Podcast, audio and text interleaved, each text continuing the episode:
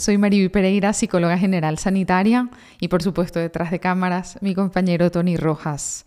Hoy venimos a hablar de un tema que la verdad es que mi entorno dentro y fuera de la consulta eh, muchas veces solicita que se comente, que se explore, que se reflexione y es el tema de las rupturas. de las rupturas de, pareja. Cuando pensamos en, en, una ruptura de pareja, básicamente creemos que es la desvinculación afectiva de, esa persona con la que hemos compartido momentos, situaciones, intimidad.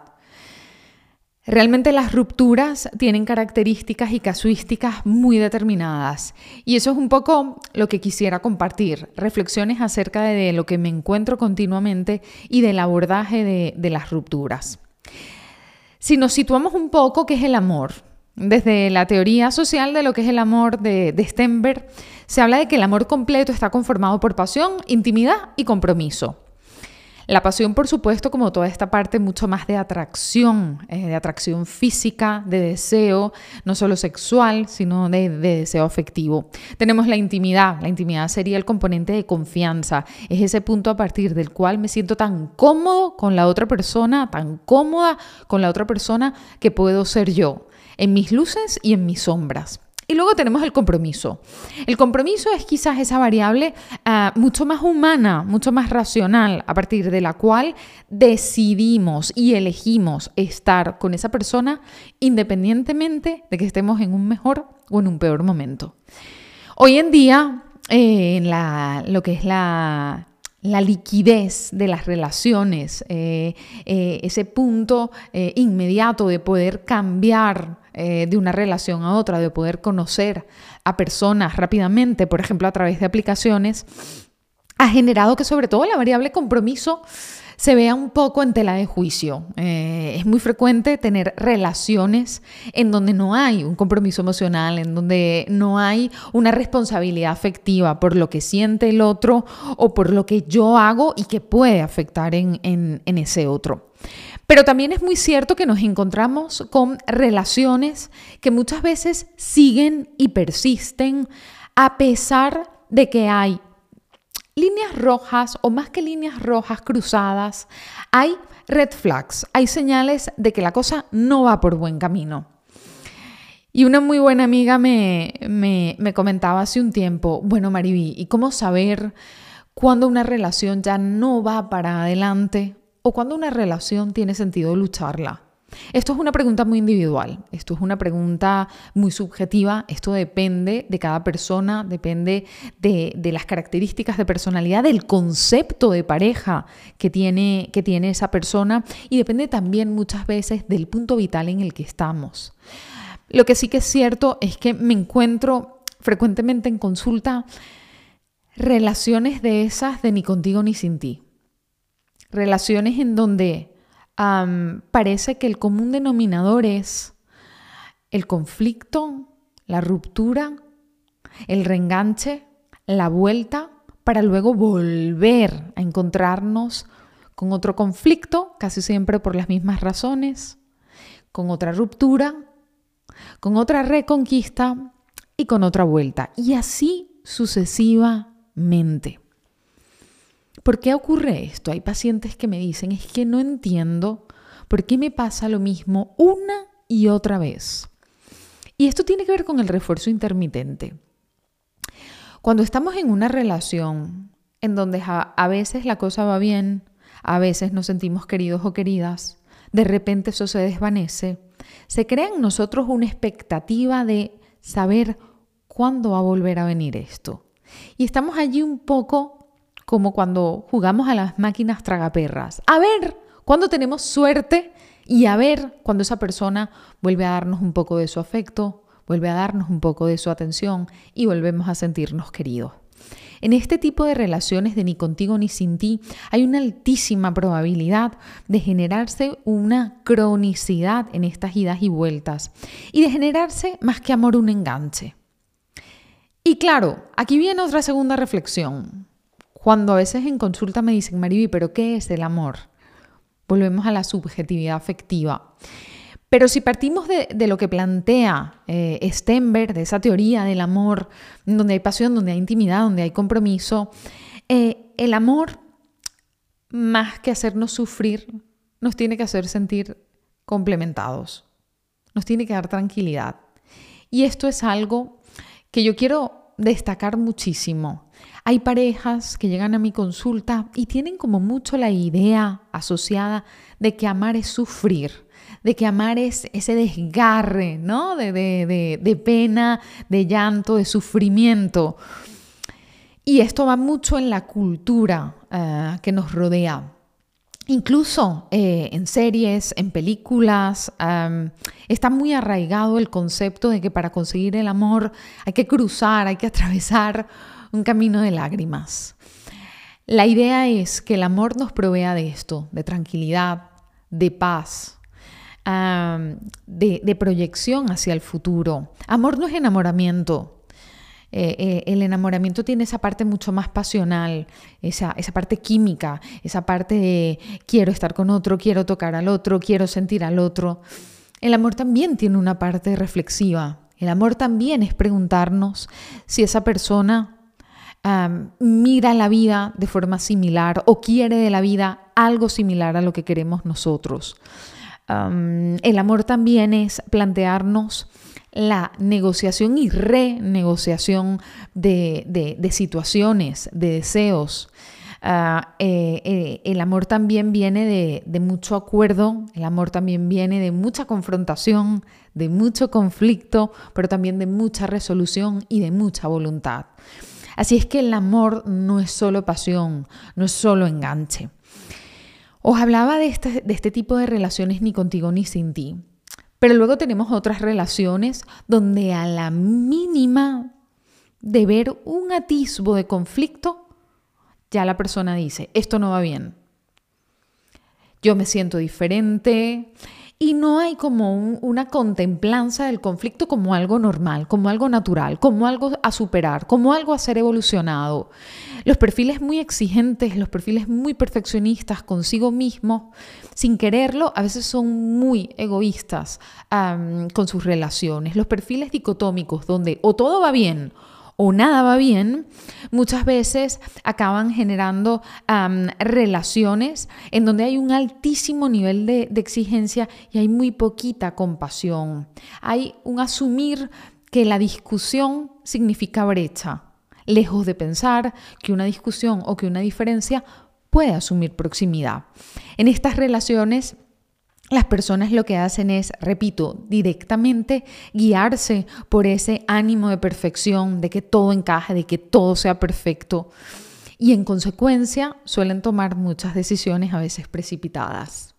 Yo tengo en consulta una miembro de una pareja, porque básicamente eh, están ya, ya desvinculados, que se arrepiente en estos momentos de haber, de haber dejado la relación, porque cuando hace un análisis de por qué ha dejado la relación, encuentra que con estas persona se sentía cómoda, que con esta persona tenía puntos de vista comunes, que con esta persona estaba serena, se sentía seguro y se divertía.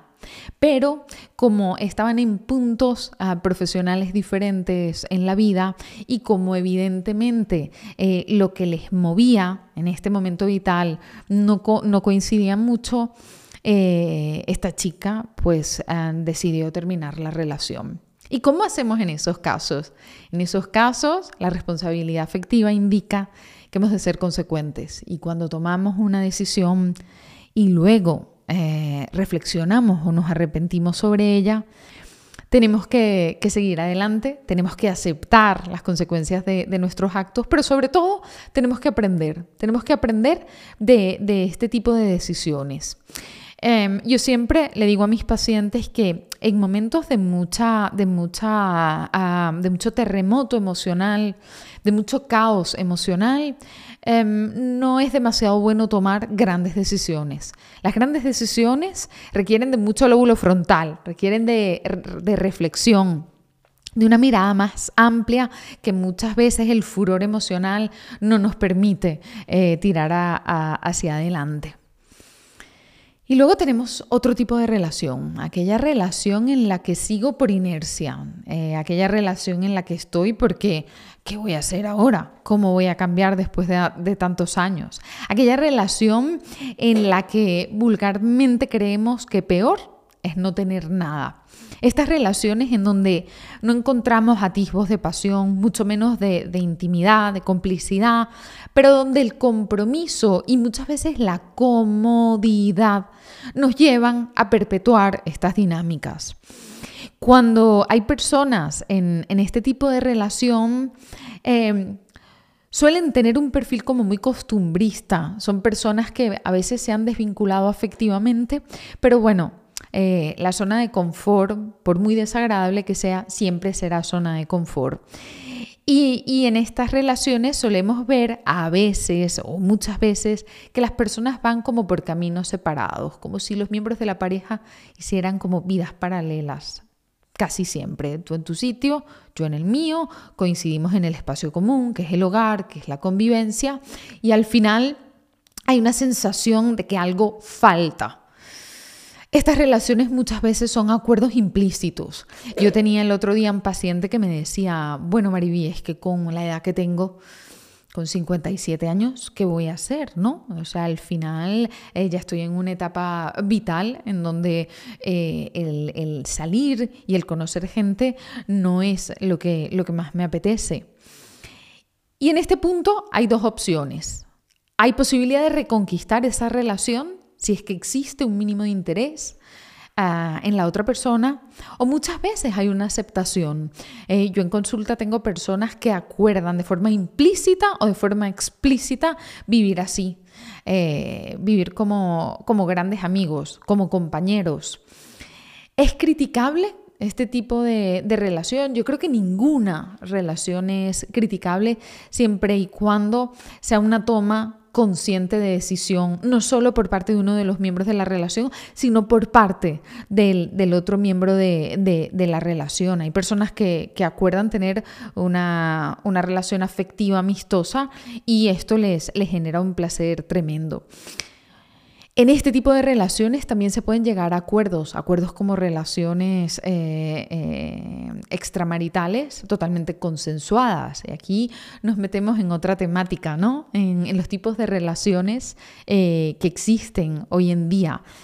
hay parejas que empiezan como, como parejas monógamas y que en algún momento determinado de la relación deciden abrir esta relación, experimentar, ver si vuelven a reenganchar o encontrar la chispa.